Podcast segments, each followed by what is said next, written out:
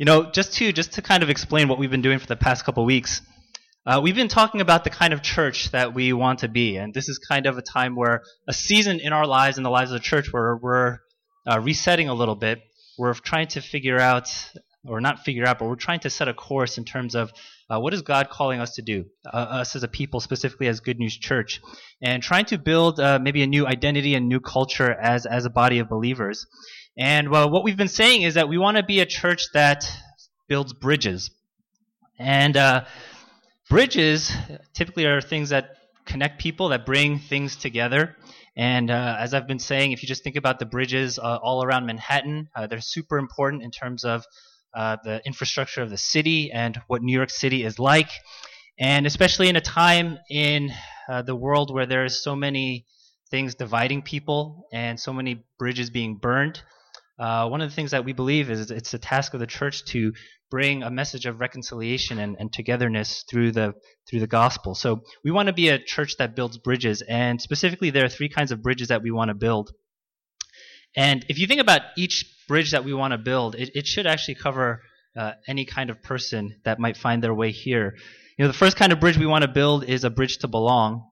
And uh, the last four weeks, we spent a series, uh, four sermons, talking about what that means. And that'll include people who are new to New York, new to this church, new to Christianity, people who are exploring Christianity and so forth.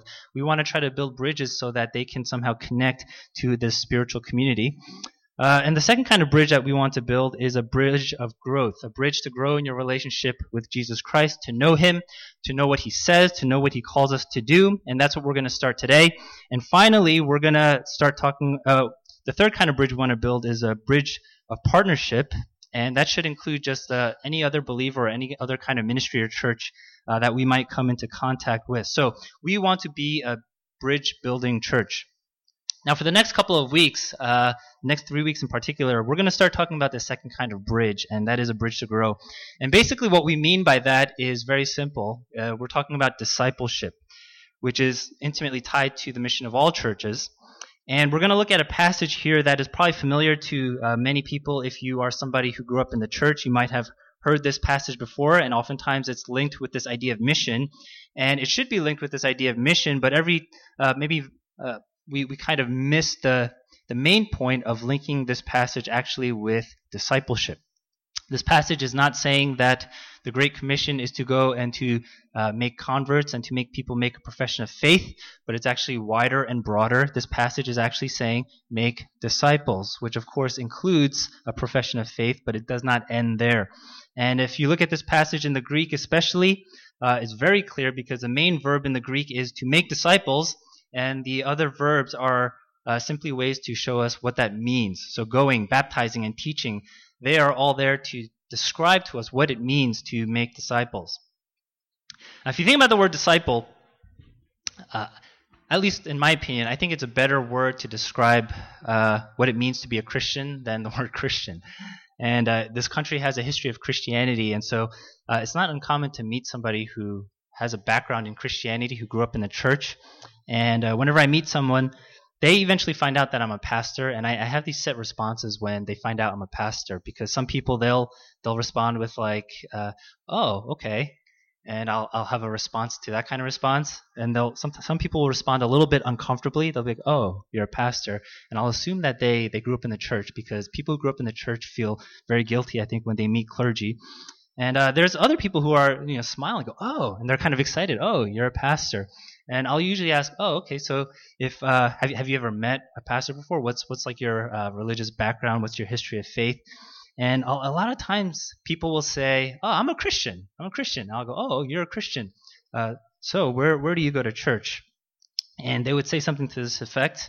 Oh, you know, I, I don't go to church because I'm not very religious at all. Uh, I'm a Christian because I grew up in it. My parents were Christian, but I, I don't really believe uh, in everything and all of that stuff anymore. I just kind of like the morals, and, but I've found my own uh, way of spirituality.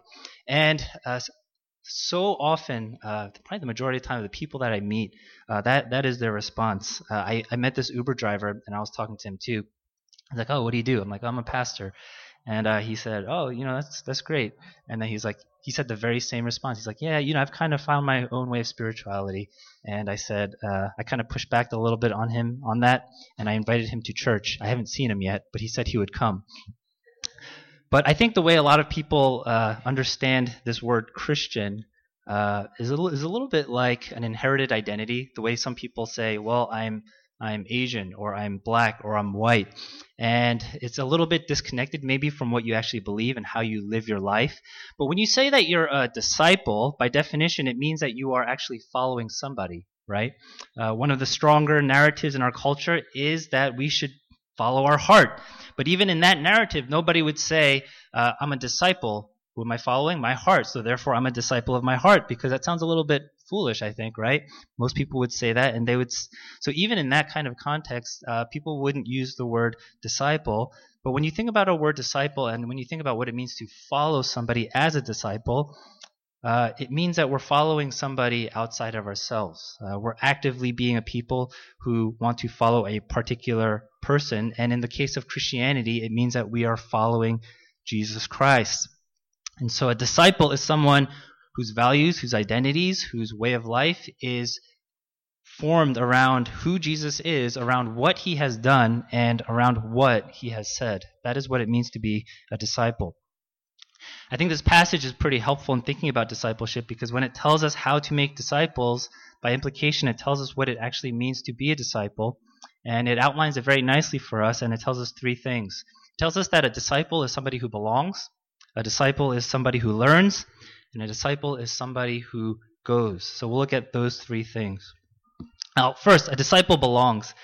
Uh, where do we see this idea of belonging here in this passage? And I think it's actually built into this idea of baptism. Of baptism. And I know some people, uh, maybe you don't think that baptism is all that important, and some people I know are a little bit weirded out by this uh, idea of baptism. You know, I, I, joined this book club in uh, my my town in Hoboken, and I was talking to this lady, and uh, she, you know, she's like, "What do you do?" I'm like, "I'm a pastor." She's like, "Oh, that's great. You're a pastor." You know, I, I, I went to church for a while and I loved it. I said, "Oh, you loved it?" Yeah. And then she said, "Yeah, but then they tried to get me to get baptized, and I got like weirded out, so I just left and stopped going." And uh, I, it's not unusual, I think, to meet people like that, and it's not unusual to even meet somebody who's a Christian who hasn't been baptized, because the topic of baptism usually doesn't come up until a membership class.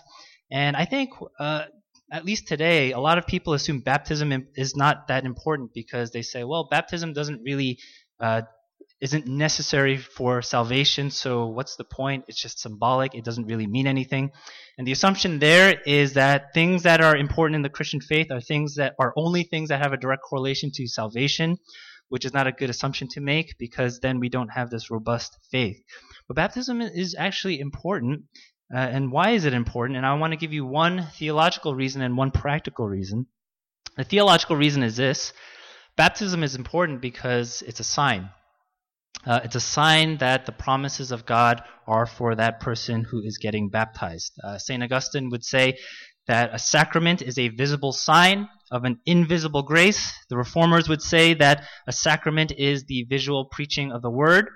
And so if you think about it, if the preaching of the word is important, if you think what I'm doing now, this sermon uh, is important, maybe you don't think that, but if you think it's important, then by uh, then you should also assume and say a sacrament is important. And if a sacrament is important, then you should also say baptism is important. But the fact that it's a sign uh, doesn't mean that it's unimportant because we use signs all the time in our lives, and we know that they're important because they communicate important things. Uh, a wedding ring is a sign. It's a sign that you belong to somebody else. It's a sign that you've made a commitment to somebody else. A sports jersey is a sign that you belong to a certain team. And yes, maybe in certain contexts, it's not as important to have these signs out. But in other contexts, it's very important that you have these signs out and that you wear these signs because it communicates to the rest of the world who you belong to. Uh, I've said this before, but uh, if you don't have your wedding ring in your home, that's okay. But if you don't have your wedding ring in a club full of people trying to hook up, then maybe uh, in that context, a sign is important. If you're uh, if you're playing a game or a sports uh, in a sports team, uh, a sports jersey would be important because it tells you that you belong to this team. And baptism, I think, is also an important sign because one of the things it says is that you belong to a community. First, the community of the, the triune God, the Father, Son, and Spirit. And by implication, it also means that you belong to a community, a spiritual community, the family of God, which is the church. And that leads to this practical reason why baptism is important. Uh, baptism means that you are uh, going public with your faith. Uh, when you get baptized, you make this public statement and you say that I've decided to become a disciple of Jesus Christ. I've decided to follow him, and everybody can see that you are making this public declaration. And uh, if, especially if you don't have any kind of Christian background, you have to understand that that's a hard step for some people to take because that that's what makes it real, right? That's what makes it say, you know, I am committing to Jesus, and I'm so committed that I am going to publicly declare that through baptism. Uh, our culture says that your faith is private and personal, uh, but that's not what the Bible uh, portrays when it comes to faith, because faith is meant to be public. And making a public statement of faith before a community of believers is an important step to being a Christian because it clearly tells uh, people, it tells a community that you've made this important decision and this important step to follow Christ, and you want other people involved in that, in your life to follow Christ. And that means baptism is also a declaration that you belong. You belong to a spiritual community. You belong to a church. Uh, if you ever want to get baptized here at Good News Church, one of the things that you do is you go through a membership class because getting baptized and becoming a member of the church are um, are linked together. And so, uh, the Great Commission is not simply about making people make this profession of faith and then they kind of do what they want. But the Great, Great Commission is about making disciples, and baptism is simply the beginning of that, that journey.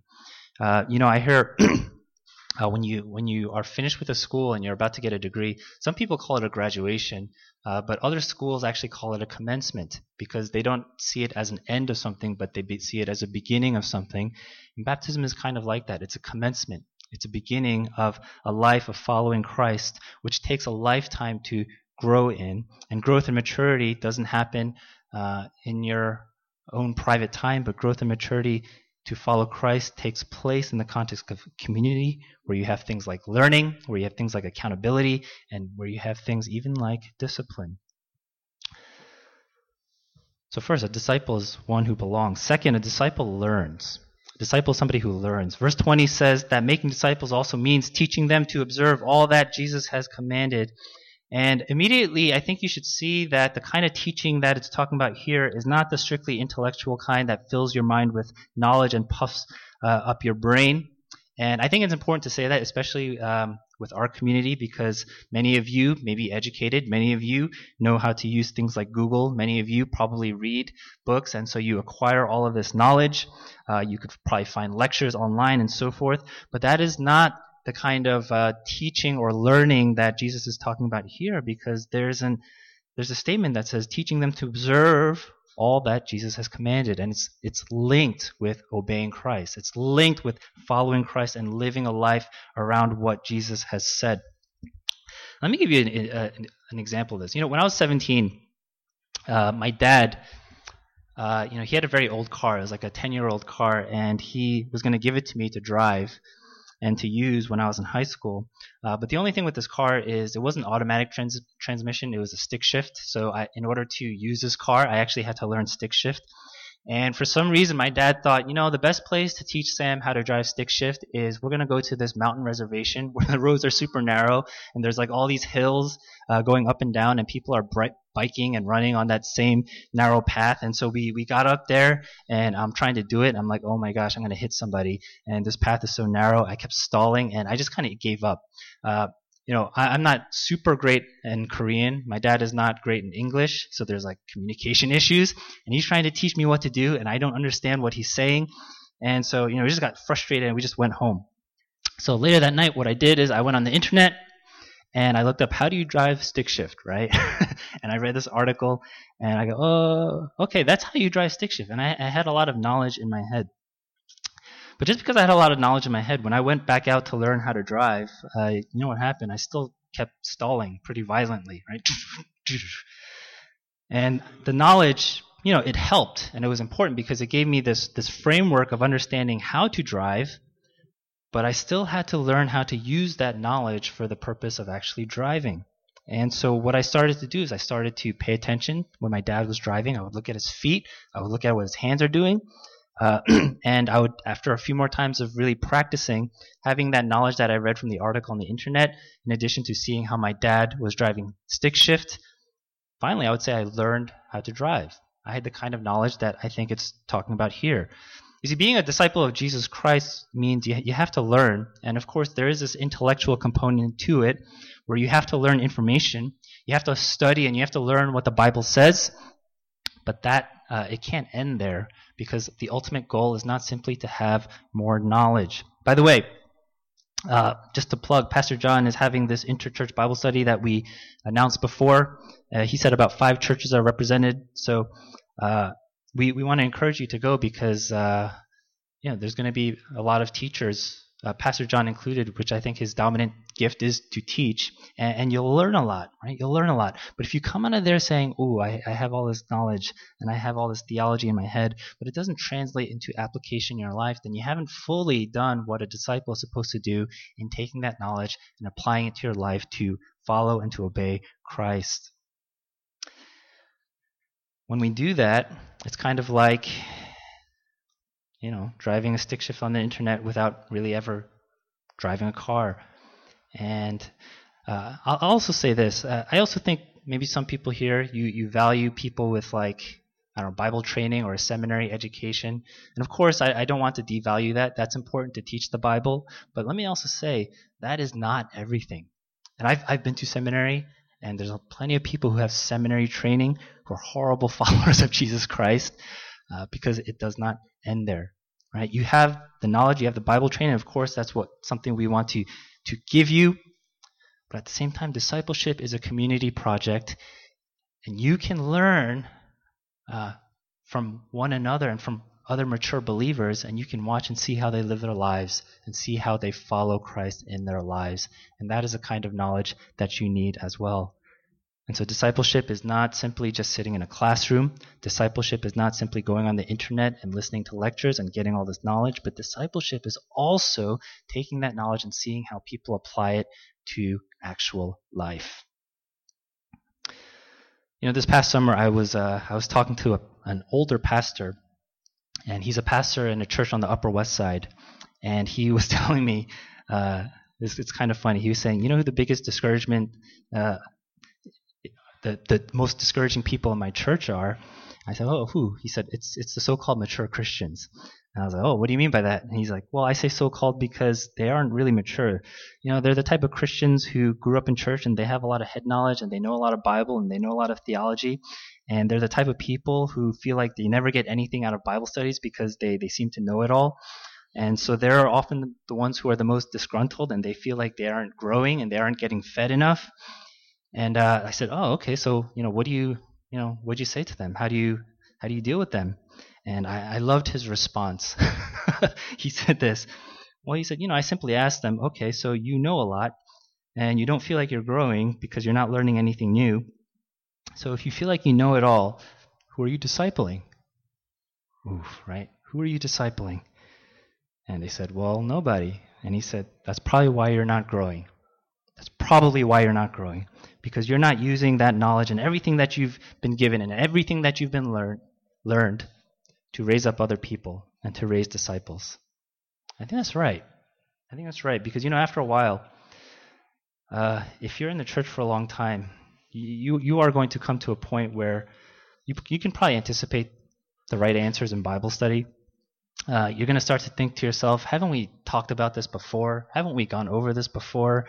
At some point, uh, if you want to grow as a disciple, I think uh, the step you have to take is you have to start to see yourself as a disciple maker, a disciple maker, and that's what I want to challenge you uh, in this congregation to view yourselves as too that you are a disciple maker. And if you feel like you've kind of plateaued and you're not growing, you got to disciple somebody. You got to use that knowledge and all of your experiences to raise up other people and to show them and to model what it means to use everything that you've learned to actually follow Christ in your life. Who are you discipling if you feel spiritually stuck? And this leads to, I think, the last point and it's a disciple goes. Now, you hear that question, who, who are you discipling? Maybe your immediate response is to say, well, there's nobody for me to disciple. Nobody has ever come to me asking me to disciple them. Let me encourage you. Uh, I'm a pastor, and uh, I can probably count on my hand how many people have actually asked me to disciple them. uh, not not many people uh, really s- have sought it out. Uh, at least, especially for me, right? Nobody's ever come and said, "Hey, can you disciple me?" Uh, it doesn't really happen that way.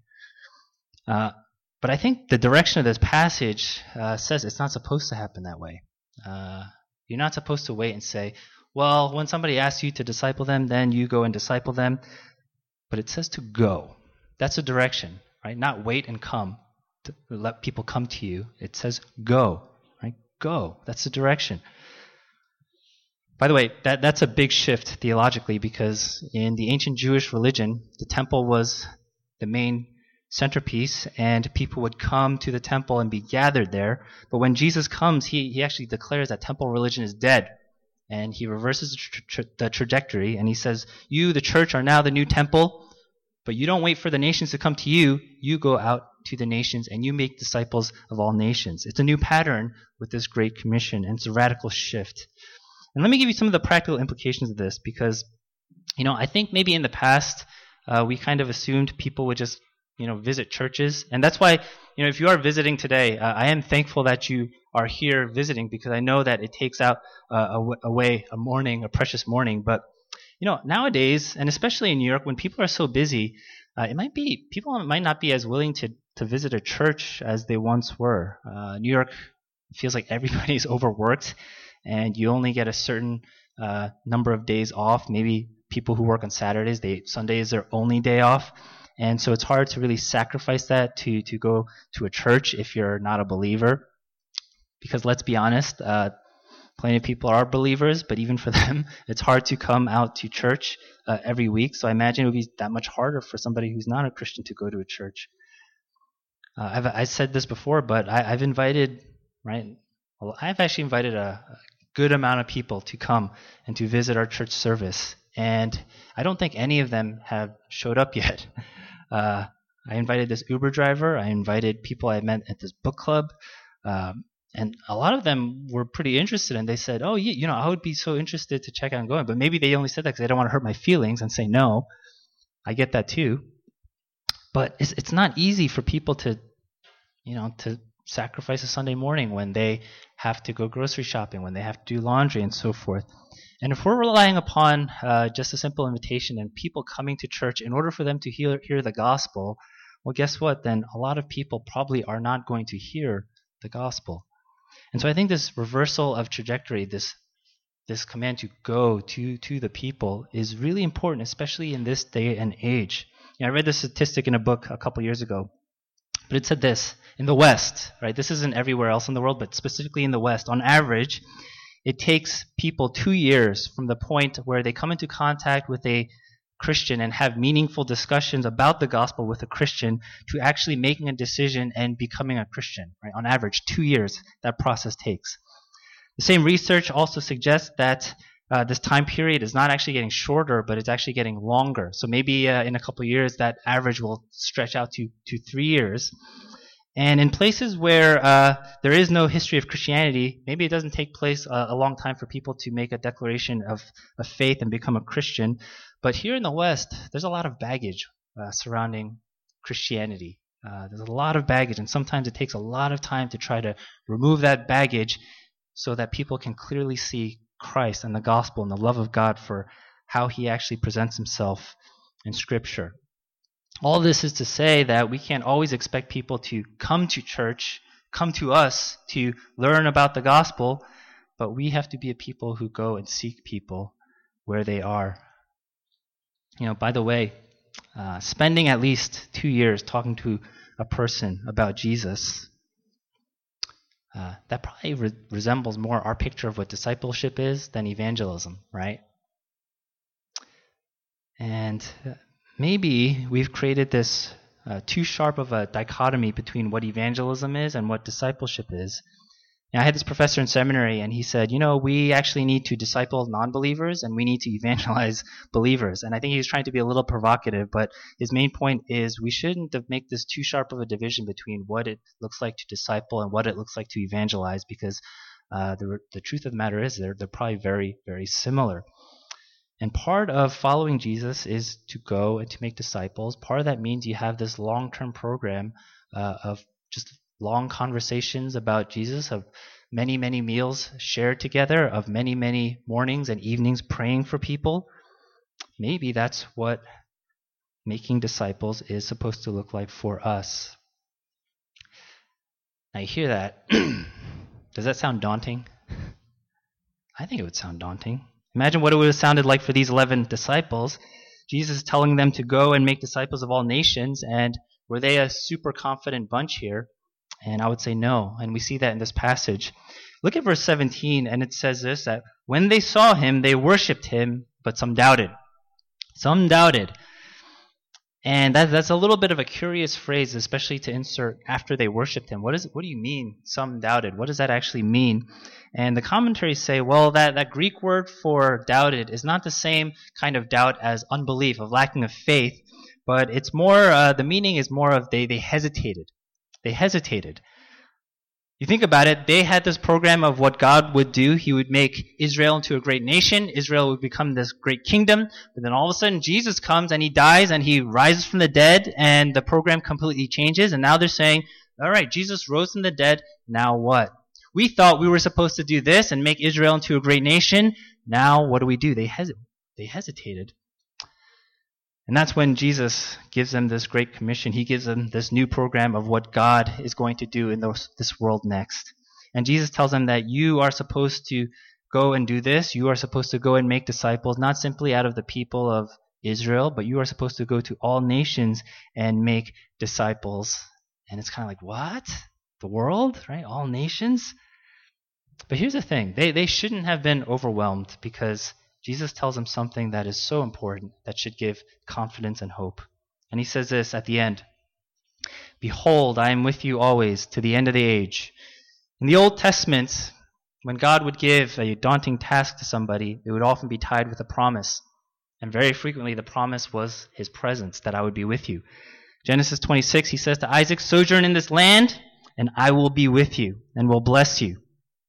In Exodus 3, when God tells Moses, Go and free your people, free Israel out of the bondage of slavery from the Egyptians, he says this, I will be with you. When Joshua is tasked to bringing and leading Israel into the promised land, God says, I will be with you. In Judges 6, when Gideon asks God, How am I going to save Israel? God says, I will be with you. Right? Over and over and over again, he gives this promise.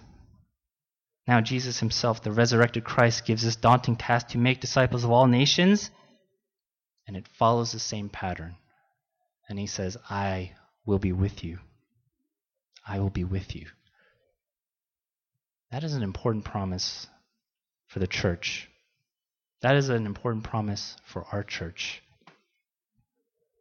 It means this that we are never in a position of weakness. We are never in a position of loss. We are never in a position of failure whether it's through our own brokenness, whether it's through persecution, whatever it may be, we are never in that position because the resurrection of Jesus Christ declares victory victory over sin, victory over death, and it comes with the authority of the King.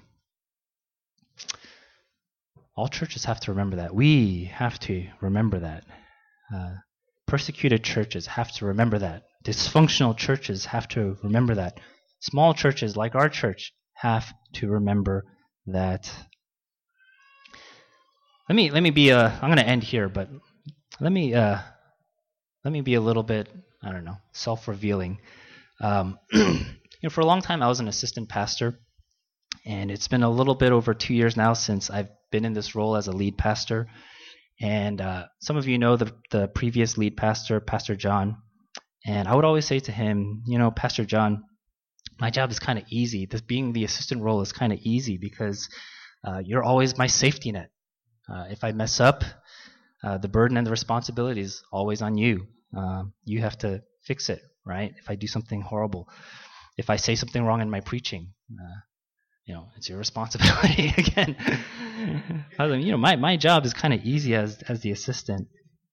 And now that I've been in the lead role, uh, certainly I will say it's very different because the weight of ministry and the weight of the responsibility for sure um, weighs on me heavier.